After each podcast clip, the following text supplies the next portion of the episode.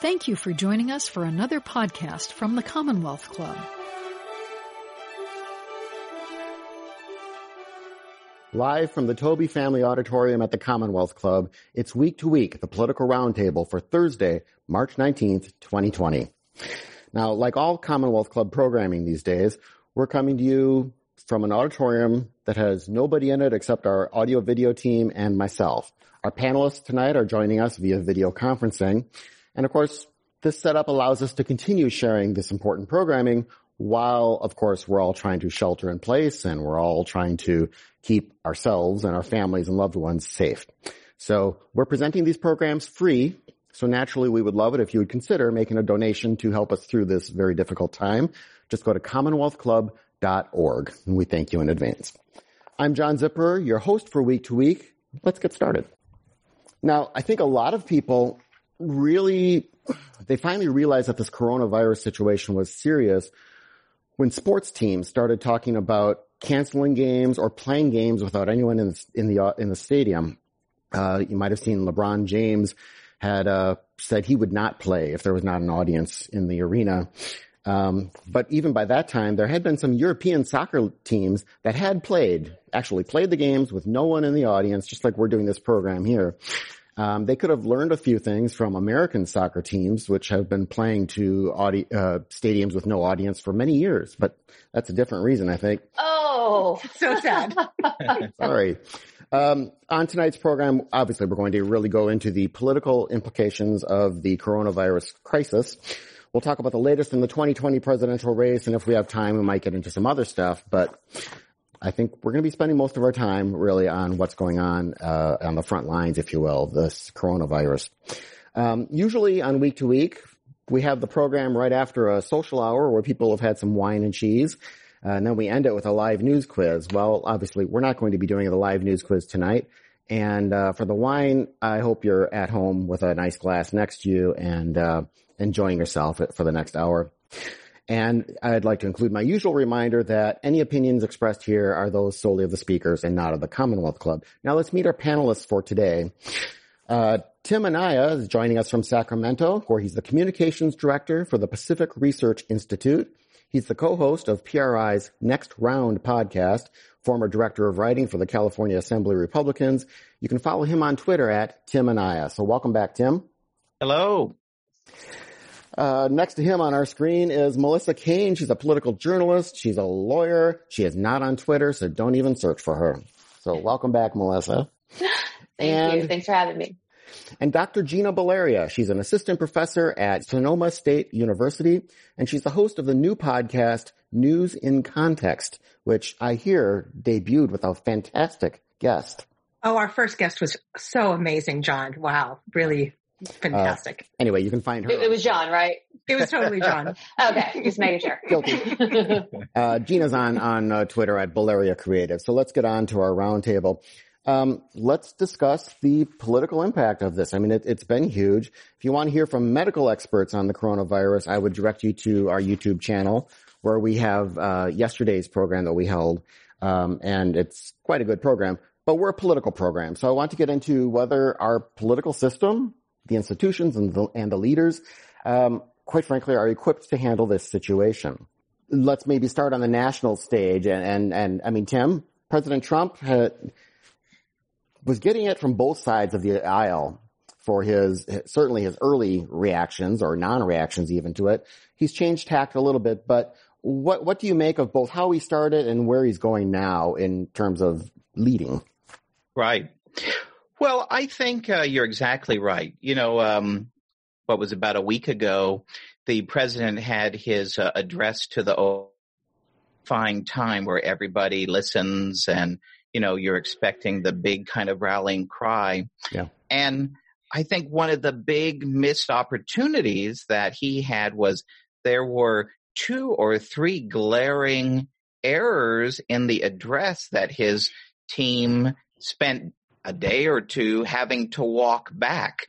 And, you know, it's questionable whether did he misspeak or did, uh, his, uh, you know, was it uh, a misprint in what the speechwriters had to say? But as far as, you know, his communications team. That's just malpractice. You know, this is your opportunity to rally the country together. And it really kind of hurt the president for a while, I would say.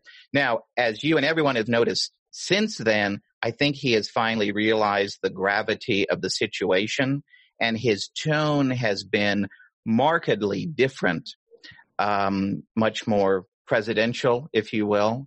Um, but I think the whole, um, you know, kind of where, how he's been on this, I think it's a good lesson for elected officials when communicating in a crisis to start with.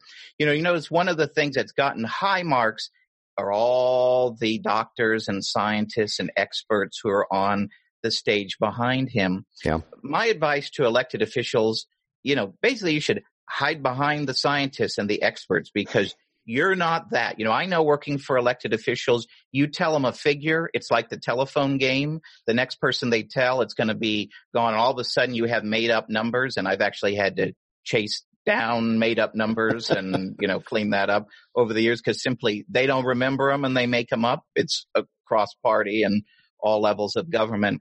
So really my advice, the best thing a president or a governor or a leader could do is let the leaders talk and say, listen to them, do what they say. Gina, you teach communication. Uh, what kind of message do you think the leaders of this country should be giving now? What do people need to hear? Yeah, I think the leaders should decide who exactly is my audience. And I think that's one thing that I'm wondering about who the president's audience is. I mean, I think his audience is in part uh, corporate heads and and wall, uh, people on Wall Street, and I think that was the audience that was leading at first um, in some ways. But his audience is also, you know, his base, and his audience hopefully is also the the American people at large. So I think depending on who your audience is, you are sending specific messages, and if you have to speak to various audiences, you're sending very specific messages. So I always start with my students you know, to really figure out exactly whom you're talking to and what do they need from you? What do they need to hear? And, and then help say that. How can you say that to them without misleading them, being as honest as possible? Melissa, as you've watched this unfold, uh, do you, do you think he gets it now or uh, enough to, uh, to as stand behind the the uh, experts, or at least do his teleprompter Trump instead of the you know pros tweet Trump. Well, you know, he is, he does seem to be getting better. I'll say that. Uh, we've got some bipartisan agreements uh, already on rolling out some, uh, you know, some help uh, in the situation. And so I, think, you know, his, uh, one of his sins was sort of taking a bit longer than I think people would, would have liked to get here. I think people wanted him to come right out the gate and say this is a big deal.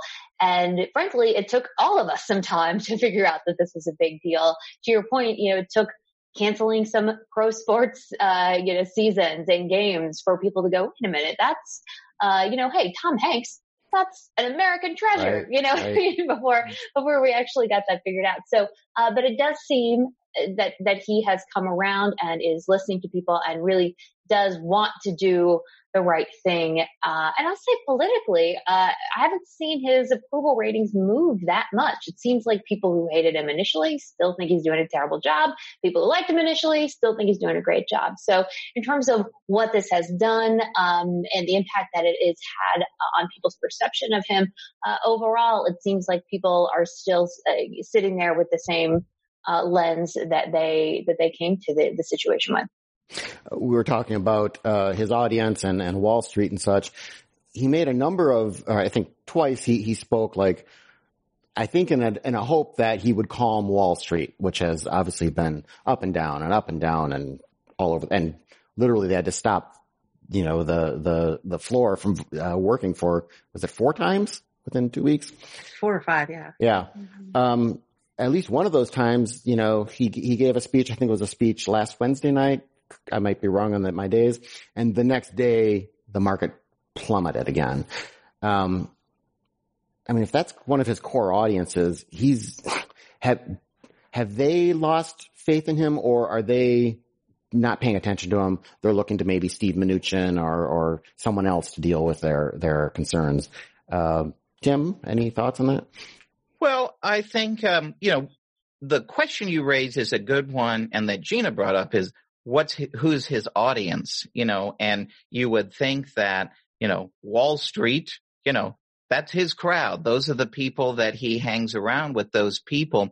And it's one thing that we always counsel elected officials when they're speaking is, you know, know your audience. And if you notice in some of the press conferences, that one where he was name checking, you know, that clearly all those names are important to him and that's impressive to him that, you know, he talked to all these people and they're doing a great job. I guarantee nobody watching at home knew who any of those people were or were assured by um, what he was saying. I don't know if it's necessarily that Wall Street is tuning out or voicing their displeasure. They may be sending more a message to Washington in general. Hey, we're hurting. We need action now. We don't need talk. And here, and the message has been kind of clear every day as there have been new twists and turns in is this bill going to pass or what proposal right. is on the table. Um, it's roared when they have proposed things that talked about things that Wall Street likes, and they've sure contracted fast when they've either things have been delayed or or they're not getting the progress that they're seeing. So I don't know if it's a Trump thing per se, or it's more a message from Wall Street to Washington. Mm-hmm. Melissa, someone in the audience yeah. asked the question that uh, everyone's talking about. Does coronavirus pandemic increase chances of Trump winning the election in November? Well, we don't know yet as is the answer. And it actually goes back to your, the question that you just asked about the economy. I mean, he knows the best argument for a continued Trump presidency is the health of the economy and the strength of the economy. And historically, that has been a really good bet. Yeah. And so the extent to which there's lasting damage here um, really will help determine whether he stays in office. And I think he knows that. And I think that's why he's making speeches that name check mm-hmm. certain people on Wall Street. And he's seems to be pretty uh, eager to uh, pass whatever bill or do whatever thing he needs to do to get the market back up and get the economy going. And I think that may be a little bit of why he uh, didn't make it uh, such a big deal out of the gate. He wanted to tamp that down and sort of keep the engine of the economy rolling and not really crash everything. But I think he's well aware that uh, continued or sustained economic problems as a result of this really, really imperil his presidency. So uh, things are changing, as you know, every minute, every yes. day. So it's hard to say right now what'll happen in November, but that's what you'll you should all be uh, looking at. And I think he cared about Wall Street before, but he definitely cares now. Gina, news broke this afternoon that Senator Richard Burr dumped about 1.5 million dollars worth of stocks uh, after he publicly reassured the the public about the government's coronavirus preparedness but he had apparently privately told another group uh, it's much worse. It's like the 1918 uh, flu epidemic. Uh, we're going to see more of this, I think. I uh, mean, yeah. Talk a bit about that. I mean, that that's that's the kind of thing that that might I would think is going to increase the general distrust of whatever they're being told out of Washington. Absolutely. I think you hit the nail on the head. For me, it's just, this is, I think, what the general public is frustrated with is look, that clearly there's some malfeasance there that needs to be investigated. Is it even going to be investigated? If he's convicted, is he going to get pardoned? Uh, you know, there, the, the mechanisms of accountability seem to be tenuous at this point or people don't feel like they're, they're, not even people don't feel. I mean, they clearly people who've been convicted or pardoned immediately, et cetera. Now we have another very seemingly very clear and specific example. And I think honestly, that uh, is sort of a um, maybe a, an example of the larger issue of distrust, which potentially could be why Wall Street has been plummeting so much and why there's been so much sort of fear is is because people don't necessarily feel like there's a steady hand at the wheel no matter what this was going to impact the world you know no matter what coronavirus was going to was going to have an impact. But i think it, you know because it was um the the administration was slow to respond even with clear warnings, uh, you know, models that showed this is exactly what was going to happen, uh, you know, and, and, and clearly insiders knew and were dump, you know, this, we have one example of someone dumping stock.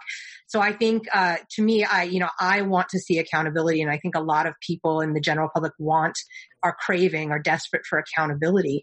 Um, and, and I think that's a, I don't know. Again, I, who knows what's going to happen in the months to come with with elections or whatever. But I think that that's actually a really large um, and unexplored thing that the general public is holding on to or thinking about. Yeah, and there have been proposals to rein in and limit um, what kinds of financial interests senators are even allowed to have because mm-hmm. they're often privy to very confidential information prior to the markets.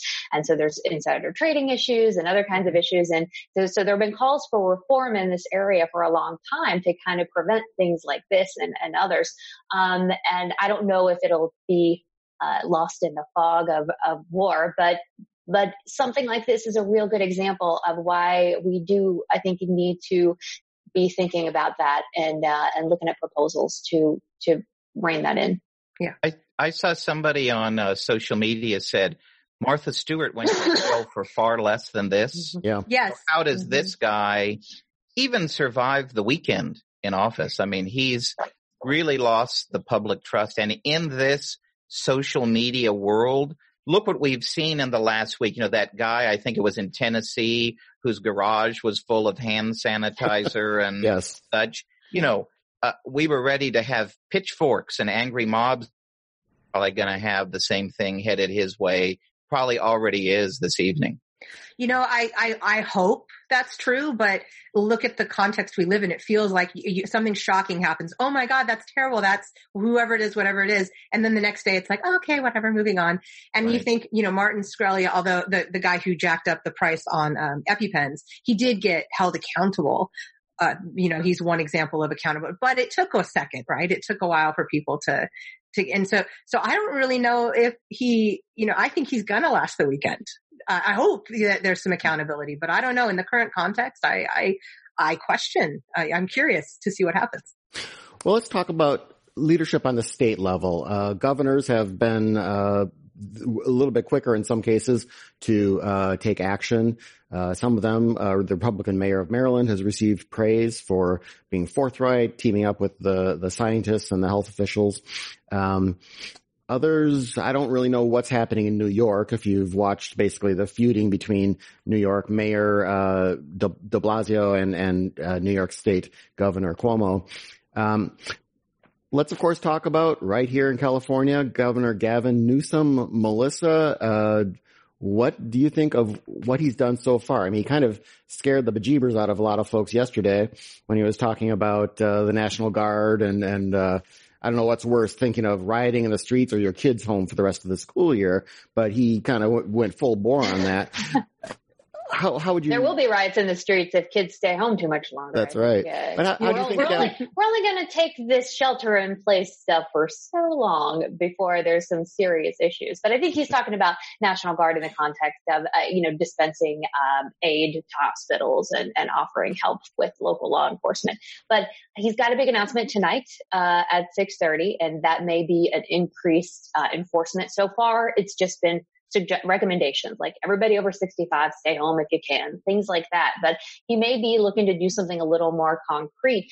Today, for example, we saw the governor of Pennsylvania issue uh, an order that uh, that basically bans everything except what he called life-sustaining businesses. Wow which is a very weird, I think, term, but, but he, and then he has a five page matrix of all the businesses that qualify and don't. It's really something, but, uh, but it's a, it's a very forceful, uh, order and, uh, one that is backed up by police power. And so you may see the governor of California moving to something a little more definite because right now, to be fair, for a lot of companies who are operating in California, you've got 20 different, uh, at least order shelter in place orders all over the state. Uh, you got to sit and figure out, you know, where, where are you in? Where are you out? Where do you have to shut down? Where do you have to do this? Uh, and so it may offer some, you know, blanket, uh, you know, relief on that front as well. But, uh, he's, he's sort of easing into it. I know today he asked for it. It can't, it can't have been easy, but today he asked the president to send the USS Mercy to, uh, dock on the, uh, you know, outside of LA to help them with their healthcare needs. And uh, again, that that cannot have been an easy ask, but uh, but he made it, and I think he's uh, trying to listen to the folks around them. Right now, local governments are doing a lot more of the sort of enforceable stay-at-home orders, but uh, we could see him um, making a, a, thoughtful move tonight. Tim, staying with, uh, in fact, his his uh, request for the hospital ship. Um, they're also kind of, we were talking about this a bit before the program started. He also kind of got some messaging mixed up there with, with some really scary numbers. Uh, talk a bit about that and, and how they walked that back. Well, he uh, sent a letter to the president. I believe it actually was the letter requesting the uh, the mercy, and he estimated in uh, the letter that 56% of Californians would contract the coronavirus, and that's about 25 million people. Well, this is again another one of those examples. You really have to be careful with what you say and how you say it, because immediately that set off, um, you know, a, a, panic on Twitter. Um, and his press team was forced to come out almost immediately and say, well, that's what would happen if we don't mitigate and if we don't take all the measures like stay at home orders and social distancing and all of that. Well, it really just reinforces that a governor who by all accounts has done a great job and a great job communicating. Uh, Dan Walters, I saw on Twitter, said this is the first real mistake that uh, Governor Newsom has made during this crisis, and um, that's really one. It's good they were on top of walking that back, but that really has the potential when a governor is using that those kind of figures. That really has the potential to incite a panic. Gina, how would you rate the governor's leadership on this?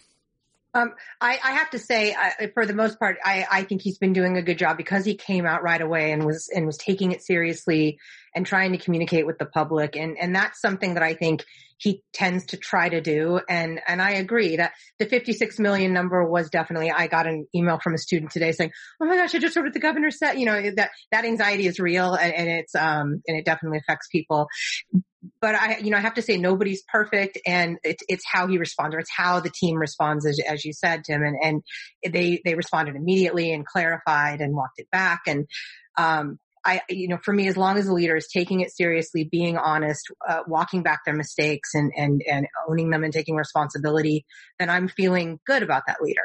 Uh, and I feel that Governor Newsom right now is, is, is there for me. It's interesting that the, the, that number represented if we weren't doing these stay at home and, and other mitigation efforts. Um, of course, the government of the United Kingdom, their original plan was just let it wash through, knowing that there would be fatalities and massive sickness, but they're thinking, and it was also guided by health officials and, and science, saying that they, they were hoping that that would give them some kind of built-in herd, er, herd immunity for later waves as this thing sticks around year after year. Um, they've started to change that a bit. They, they finally, I think tomorrow they're closing schools and universities and such, but, um, there are other approaches, you know, and, and when you hear some of these numbers uh, that you, you almost kind of wonder all these things that we're doing, all these changes we were making that are absolutely destroying some businesses and nonprofits. And, you know, it's really hurting people. individuals who, who are sole proprietors who are working the gig economy. I mean, they're, they're flat on their back. Um, you almost wonder, well, is there something to be said for instead of going the other way, letting things go as they go and, and, uh, you know, yes, we're going to have fatalities anyway, but at least we wouldn't have gutted the economy in the meantime. Is well, I wonder. Well, I wonder if there's a sorry. Uh, I wonder if one there's a hope that a vaccine will come online pretty quickly, um, but also I think you know I've, I've seen I've read a lot about you know South Korea and the U.S. Yeah, ident- you know diagnosed their first case one day apart. Uh, South Korea had massive testing and was able to target and uh, target and uh, and and hone in on where they should have uh, shelter in places, et cetera. Without the testing, the U.S. is just taking a blanket approach to this. And and uh, you know, again, I I'm not the expert in this area, but I, I think there's something to be said for that because South Korea is in a very different place. They're all, you know, they're also a democracy and they are, um, they are handling this very differently and we're seeing very different outcomes from that. So you're right. There are different ways to handle it, but I think, um, you know, doing the, the, preparation needed to be there too. And now that it's not, you know, this is what we're, we're doing. Melissa, I think. Well, and if you, please go ahead. If you talk to, um, to economists, you know, they'll have different opinions about do you, do you send checks to everyone? Do you lower the federal interest rate? This, these all vary, but one thing they all seem to agree on is that you got to deal with the thing. Right? The thing is the thing, and a, the economy, like you can, people can have money, but if they can't leave their house to spend it, like what is the point of this? So the idea is let's focus on, to your point, professor, about uh, testing.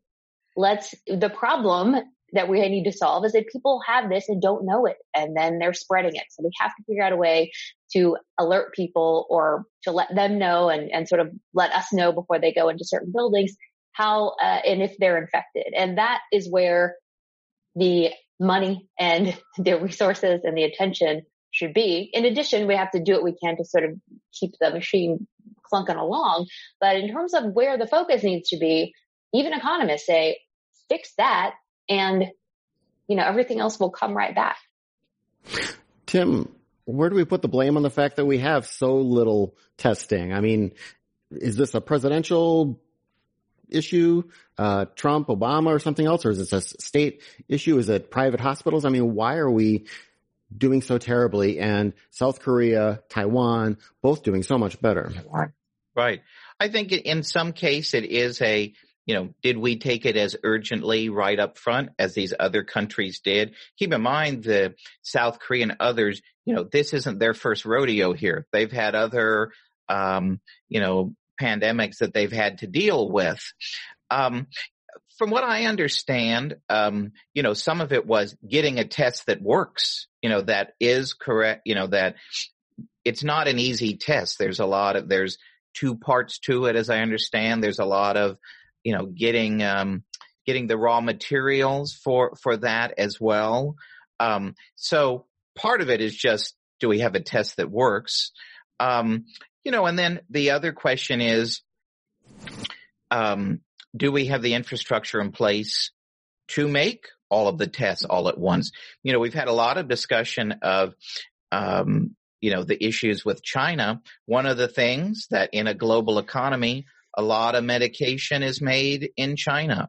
A lot of, you know, goods in general are made around the world. So, you know, do we have factory capacities in the United States with all the raw materials to make all of these things all at once? You know, these are hard questions for any elected official and, um, you know, national leaders, whatever the crisis is. I will say one of the things uh, in communicating it is, you know, the first week, last week, when the president got pretty poor marks for his communicating, there was a lot of, we're going to have a million tests tomorrow. We're going to have five million tests at the end of the week. Well, on the ground, we still don't have any of that. And this week, we're still dealing with this test issue. You know, governors, you know, states are, I believe UC, the UC system is working on their or has set up their own, uh, test. Yeah. So really governors and local officials are almost having to triage and figure out on their own, you know, how do we get tests? How do we get enough?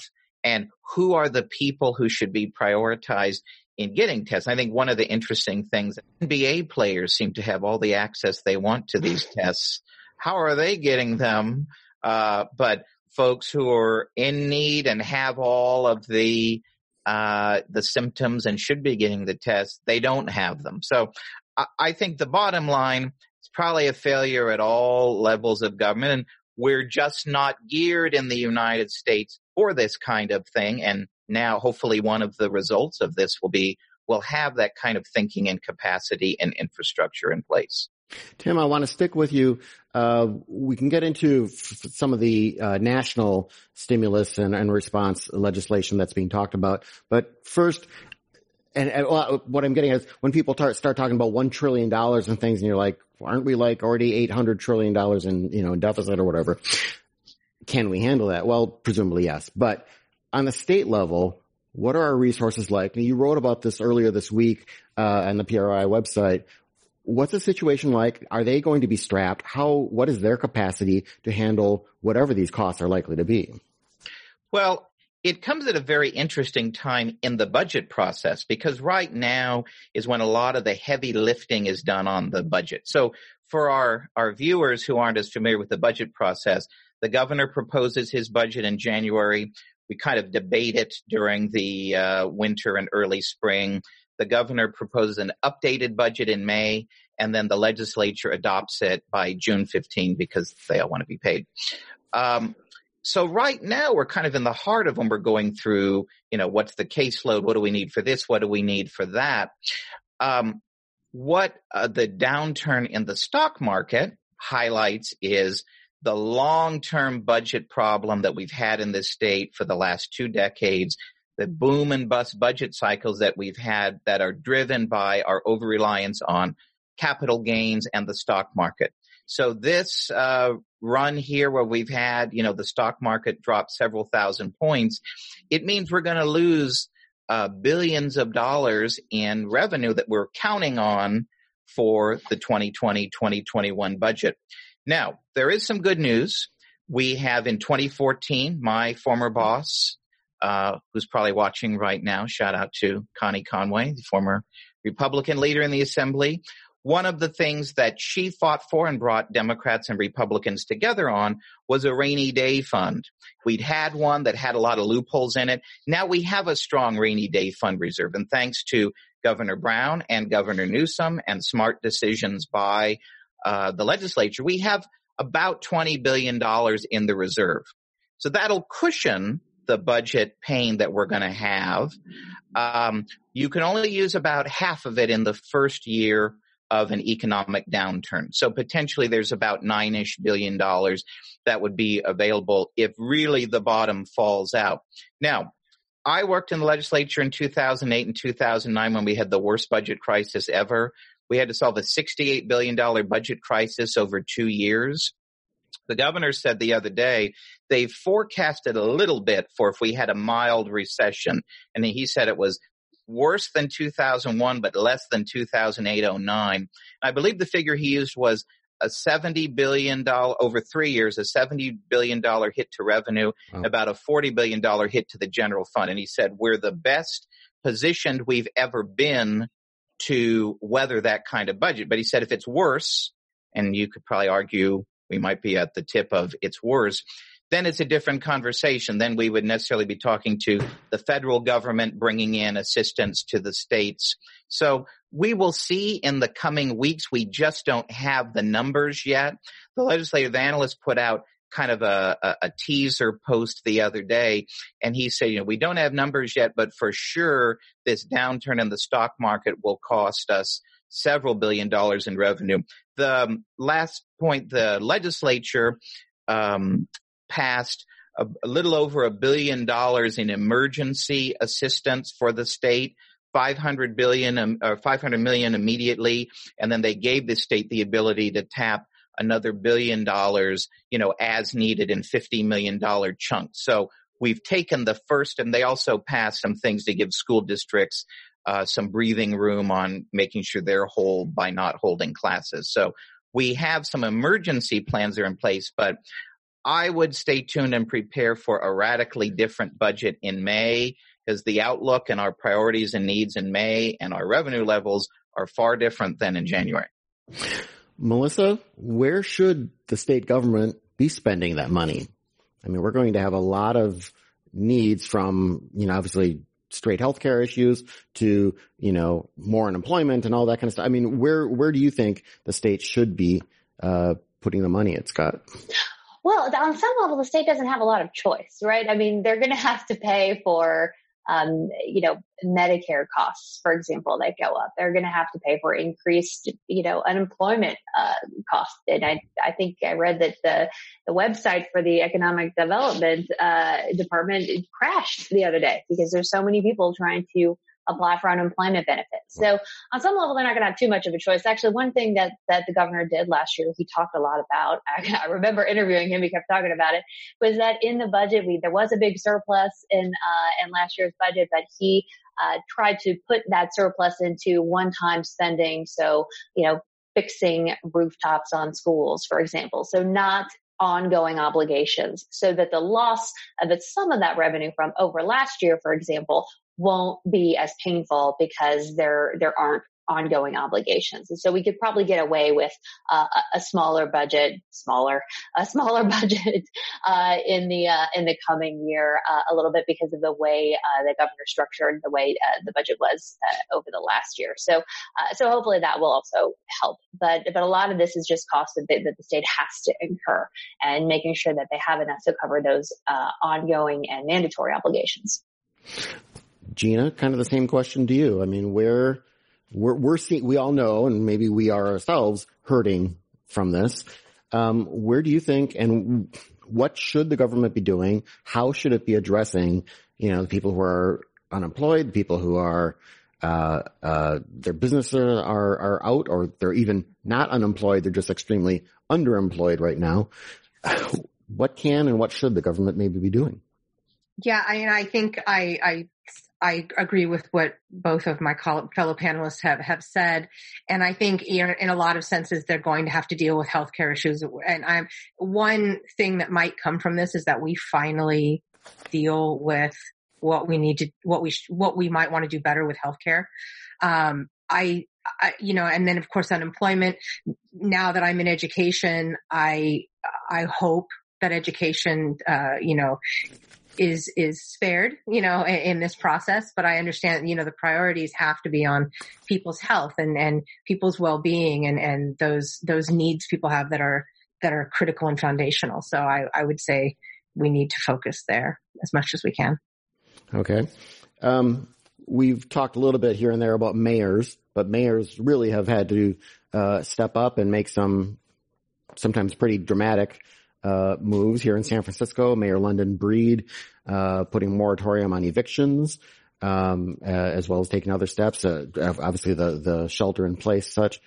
Should mayors be the ones on the front line of that? I mean, should they be getting more support from? I, I would think particularly the state, but or is this kind of a matter like Rahm Emanuel says? Well, it's the mayors who actually are the ones who are the closest to where the problems are, where the constituents have the needs.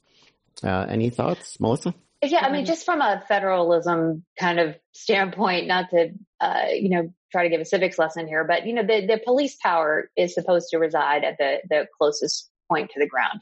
And so if you're talking about who's going to send the literally the cops out to arrest you if you're walking down the street, ideally that's not coming from the president, right? That's coming from uh, your mayor. Uh, so it can be a very targeted thing because you can see, for example, how uh, how a shelter in place order for San Francisco is not going to work in a rural county where there's, you know, just a few thousand people. Uh, and so making sure you're tailoring it based on the actual, um, uh, the actual circumstances of your community is is important, especially when you're doing pretty dramatic things. I'll give you an example. Uh, it, the northern um, North Bay uh, counties like Sonoma and Napa, their shelter in place orders actually exempt more agriculture than than San Francisco, partly because San Francisco doesn't have much, if any, agriculture, uh, but but also because you know it's just a different need in that community, and I felt like that that could be conducted without uh, running afoul of, of the CDC's suggestions. And so doing those kinds of things, making sure it works for your community, what they need, uh, I think is really, uh, I think is important. And I think they should have the support of the state and federal government and the county government. But, uh, but those aren't necessarily decisions you want to have made uh, at a high, high level. Tim, do you agree? Yeah, I agree. I think too, where mayors can play, uh, and in California county supervisors can play an important role is you're really giving voice uh, to what's going on in your community. I've been impressed, and normally I, I have a lot of quibbles with his policies, but Mayor Steinberg here in Sacramento, what I thought was one of the more impressive things that he did, he actually went to one of the Raley's distribution centers here in town, and he was with the chief operating officer for Raley's, and he showed, look, folks, there's a lot of food here in the warehouse. There's going to be food for you when you go to the store. You don't need to hoard and buy a month or two months worth of, of food. So I think, you know, they can really play an important role in kind of keeping people calm and also responding more nimbly to um, the needs of the community. I would say on the point of the statewide versus uh, versus the mayors, you know, it can cut the other way. Uh, we've seen in Florida, Governor Ron DeSantis has gotten a lot of criticism for not shutting down the beaches. You know, we all saw that mm. crazy video with the if I get Corona, I have Corona kid. Uh, he probably thought it was a Corona beer. Um, but he passed the buck and said, well, you know, I'll do the 10 people social crowding rule, but it's up to local governments to shut down uh, the beaches. And it actually struck a lot of people as, well, you're passing the buck. And the local governments, Clearwater, where the Corona kid was, they're closing the beach, but not until Monday.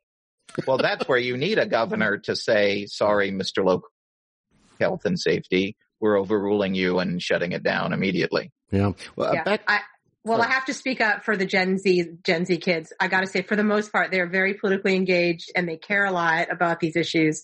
I just wanted to speak up for them. Yeah. But I think, yeah, but I do think everybody has a role to play, and, and it's clear when the right, wrong person or the right the person who's expected to play that role doesn't play that role. We see a pushback from the public, and as the example Tim gave. Yeah, Melissa, A few years ago, you interviewed Tom Nichols here at the Commonwealth Club about his book on the uh, the death of expertise, and uh, his subject was how so many people distrust experts and expertise, often totally misjudging their own abilities to be able to to uh, perceive truth and uh, the right decisions on things. So here's a softball question: Are these chickens coming home to roost? I mean, this is the, you know this distrust of expertise in our society is is widespread, and it's certainly across the political spectrum. Um, and now, when we really need it, it's we're paying for it. Well, you know, this it's actually you know when you have when you talk to people who would rather Google things or just watch random people uh, on the internet other than rather than go see an expert. The example, I mean, the trump card you always can play is like, Hey, would you go see a doctor? Who, uh, you know, or would you rather just like, you know, Google your own, you know, treatment? And so doctors have always been sort of the ultimate, uh, you know, unassailable, ideally, uh, group where you say, I'm not going to go in for surgery with somebody who's just been on Google. I want someone with experience and, and a degree and, and certifications. And so now here we are. and, and this is exactly the kind of situation where it really when it, when it matters, when it is life and death, people have to realize that expertise matters. When your health is on the line, and it's one thing to say, "Oh, I don't believe," you know, the chairman of the Fed, and I don't, and I'd rather believe like my friend Fred down the road. That's fine, but people are starting to realize that it is the extraordinary circumstances that lead us into an extraordinary fear that lead us into seeking out the help of experts. It is the, uh, and I don't think anyone is, any expert is happy about this. I think they wish it hadn't happened, but at, any rate, they're certainly benefiting from a renewed interest in people with actual experience and degrees and certifications. Yeah, there's an op-ed in the Washington Post today from, I'm looking at my other computer to make sure I get it right. Uh, Stuart Stevens, who was a a Republican political consultant who basically said, you know, that this was uh, that this was a um, a strategy to try to uh, to try to uh, minimize expertise as part of a of a larger uh, strategy. And the, the title of the op-ed is "Republicans like me built this moment, then we looked the other way." So he, uh, you know, he has a very interesting perspective on these were some of the strategies that we sort of saw coming and yet thought this was politically expedient. Um, and again, I, you know, I, I, I mean, I, I, generally try to be non, nonpartisan, but I think in a moment like this, where people are, people's lives are actually at risk and where real harm can be done, I wish we could have the frank conversation about, um, how we've been, how certain members of the public or certain leaders have been characterizing experts and, and things like that. And I, you know, I, I want us to be able to have it, but of course it comes off as sounding partisan. And I'm hoping in this moment, as Melissa says, that maybe we'll all sort of remember, oh yeah, there's a reason why we want the experts. Okay. And I would say, go ahead, Tim. kind of on that point, um, you know, I've been thinking back to a debate that we had in Sacramento last year where, you know, it was kind of that weird place where the far left and the far right meet out in the nether region somewhere on vaccines in California. Yes. And a lot of very far left and far right people don't believe any of the scientific expertise on, you know, you should vaccinate your children. Right. And to me, that typifies kind of where we are now, that you're going to have people, not just people in their bunkers, a lot of our friends and neighbors Yeah. kind of think of, of these things too. Of they just don't, you know, it's not an age anymore of where you could just say, trust me, I know what I'm talking about. Uh, and yes, of course, you should ask tough questions and scrutinize, you know, people all the time. But, you know, these basic kind of foundations of science is science, listen to scientists and doctors. They're not making it up.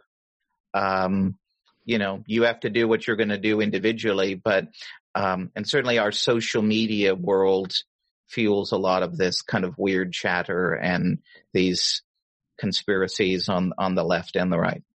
Well, let's move on to a, a lighter topic, if you will. Gina said she didn't want to get uh, partisan, but let's talk partisan politics for a bit. I want to check in on the 2020 race. So much has been happening in, in the primaries on the Democratic side. On the Republican side, not so much. I mean, we expected, of course, Donald Trump will get the nomination. He's already clinched the the delegates he needs. Uh, William Weld promptly dropped his uh, very unlikely candidate candidacy. Um, but on the left, on the Democratic Party, I mean, obviously, let's start with the biggest news. Tulsi Gabbard dropped her race and endorsed Joe Biden. Yes, she was still in the race. no, uh, obviously the, the big news seems to have been just this revival from the dead of the Biden campaign. Um, Melissa, is this race within the Democratic Party over? I mean, one, one of our viewers asks, why hasn't Bernie dropped out of the primary race? Hmm. What do you think? Well, don't ask him that because he will snap at you. um, yeah, I mean, he, it's a great question. there does not seem to be any real path for him to get the delegates that he needs. Um, and you could maybe look at maybe a brokered convention if there was a third candidate who was peeling off a good chunk of delegates and you could fight over them. But now Joe Biden seems to be well on his way to um to, to getting every to getting all those delegates well before the convention. And so uh, I think the calls for for um, for Bernie Sanders to drop out are, are going to get louder and louder. Although I'll say this: this coronavirus thing has really shifted the public's attention from that. And so it's, you know, what seemed like a pressing issue of his exit, uh, it seems a little less important now when people are sort of trying to focus. And I think people just, just sort of assume it's going to be Biden. So we're just going to be over here talking about Biden and Trump in November and Bernie will just drop out when you do. Uh, and so I think that it's, it's a, it's, it's a little less urgent now, although uh, I think he's still getting a lot of questions. Uh, and you know, there's still these, you know, now there's all these issues around Italy has single payer and look at what's happening there. I mean, this is really exposing a lot of this healthcare conversation uh, that we've been kind of being hypothetical about um, for for quite a while. So, but but I still don't think it's enough to turn the tide um, back to Bernie Sanders, even though he could still be in it and still have that be part of that conversation at least for now. Gina, Yeah. your students, young people, are they Bernie people? I mean, when they talk about candidates, uh, is it as overwhelmingly his demographic as it's sometimes made out to be? Honestly it's not. I mean at least in the students and i i mean i have a lot of students i connect with and uh, but there are definitely the bernie the bernie students the Mhm. bernie young people but there were a lot of elizabeth warren young people. There were a lot of people who were mulling biden and there were people who were thinking about uh you know i asked a lot of young people uh right after the debate that elizabeth warren clearly did an amazing job and when she sort of held Bloomberg to account. Uh, my students, uh, several of I did, I interviewed a bunch of young people and some of my students, and a lot of them like, God, I really loved Julian Castro. I was so bummed to see that he dropped out. I really liked Kamala, and that was really disheartening to see that they had to drop out so early. And and um, so it wasn't. It's they're definitely not this monolith uh, for Bernie. All the and and I think you know, we kind of see that in, in the voting. I mean, not only did maybe young people didn't come out as much as they could have, Yeah. I think the voting wasn't as, uh, but one thing I do want to, want to say about this is it was, I mean, we're, we're where we are and we've got our candidates, but I think it was disheartening for a lot of young people and, and for myself to watch a really amazing and vibrant group of, um, of, of possibilities, uh, get so shuttled into, uh, you know, black and white narratives and um, and even you know even after that that moment when Elizabeth Warren did so well, I think 538 did a did a an analysis of the headlines the next day, and I don't think her name was in one of the headlines, and that was very problematic for my student. My students and I spent a lot of time talking a lot about framing and narratives, and um, and I think that really had an impact on the way uh, things went. And and I, I it's I, it was a missed opportunity, I think, to have certain discussions. Tim, uh, Bernie Sanders has been leading a movement, probably even more so than running a candidacy. Where do you think that movement stands now? Af, af basically, let's for all intents and purposes, the primaries are over.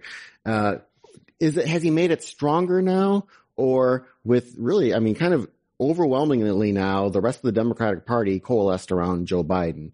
Does that say, look, this is this party is not what you want it to be, Bernie? That that that core that you think is going to be strong enough to, to be your party is not there. I think Joe Biden actually put it best. People want results. They don't want a revolution right now. And I think as Gina pointed with the bit about turnout, you know, I think he would have had a stronger point to make if the turnout is what we would have expected it to have been. Because certainly when you see it on the streets, you know, there are real activists. They're strong in numbers you know, the, the, there are, there is real enthusiasm for him, um, certainly in California. I think the question is, how does this, you know, as we wind this race down, what taste is left in the mouths of the Bernie supporters? You know, in 2016, it was a very ugly end to the race. Um, uh, Hillary Clinton to this day, you can tell when she gives interviews, she has utter disdain for Bernie Sanders. Don't right. don't utter that name around her. Uh, so, uh, and you know, you could argue that, and the convention. Remember the convention? You know, there were catcalls at the convention, yeah. booing of of uh, uh, prominent, you know, prominent Clinton supporters. Right. So the question, and then I think you could argue in the fall it was just enough people that could have accounted for that, what is it, 70,000 vote difference in three states. So this time, the question is, will the dislike of Trump trumpet unease about Biden? I think Biden has a real uh, challenge, and I don't know that he, um, I don't know that he rose to the occasion in that debate of winning over the potential Sanders supporter. Um, you know, and now we're basically going to have kind of like a front porch campaign until, you know, whenever hopefully soon we get the all clear. So I, I don't know. And, and I think this establishment and media pressure of you've got to drop out. It's got to be over. That's going to exacerbate the tension. So I would say let him do his thing. He's not a guy who's going to drop out tomorrow and sing kumbaya. I mean, I think it's very unlikely that he would drop out before the convention. And what matters to a Bernie Sanders is the platform. So if I'm a Joe Biden, figure out whatever platform planks he wants that isn't going to cause you heartburn in the general election and say, go for it, make him feel heard and part of it and that um, his ideas have, you know, influenced Joe Biden, then hopefully, you know, they will be energized and active and enthusiastic for Joe Biden in the fall. That's the key. It's not just that, hey, we're okay with it. You need them enthusiastically involved in the campaign to have any chance to win the general election. On the probably safe assumption then that uh, Joe Biden will be the nominee, let's play some parlor games and let's start talking who might be a good, uh, who might be a good running mate for him and who is a likely to be in the pool of running mates. Uh, Melissa, uh, any thoughts on that? Well, you know, normally the conventional wisdom is that the vice presidents don't matter. They don't really move the needle. But, but when you have two, uh, candidates who are in their seventies, it actually does play in, into a lot of people's minds. Uh, and so uh, also the conventional wisdom is you're looking for someone who's going to get you a constituency, um, that you need right? Maybe one that you don't already have. And so if you're a Joe Biden, a lot of people have said Kamala Harris. I'm not sure she gets him a, a new constituency. I don't know what else she is going to bring in that, you know, for folks who were, you know, weren't already going to vote for Joe Biden. Uh, and so maybe an Amy Klobuchar, um, somebody Midwest, smart, did a great job in the debates, somebody who could really help him because frankly, if the Sanders folks, some, some of them are going to stay home. That's just, that's just the truth. To counter that, you got to get more on the, you got to get more people in the middle. You got to get more independents. You got to get more, you know, maybe some, some Republicans who go, well, you're not so, you're not so terrible. maybe, maybe they're angry and they're, they're, they're, they're not happy with how things worked out with Trump. You got to try to get those people in and she can help you get those people in uh, to to put together a coalition that can win. Remember, it's not a popular election. in those in those really critical states, I think she could be very helpful. So that's uh he might pick Kamala Harris. I know a lot of people are pushing for that, but I think strategically it might be more useful to get um to, to ask for Amy Klobuchar. Gina, your thoughts? Uh, I think if you want to try to make an effort to get the Bernie group than maybe Stacey Abrams from Georgia. Uh, I don't think that's what he's going to do, and I'm not quite sure. I mean, I would love that, but I'm not quite sure it's the best choice.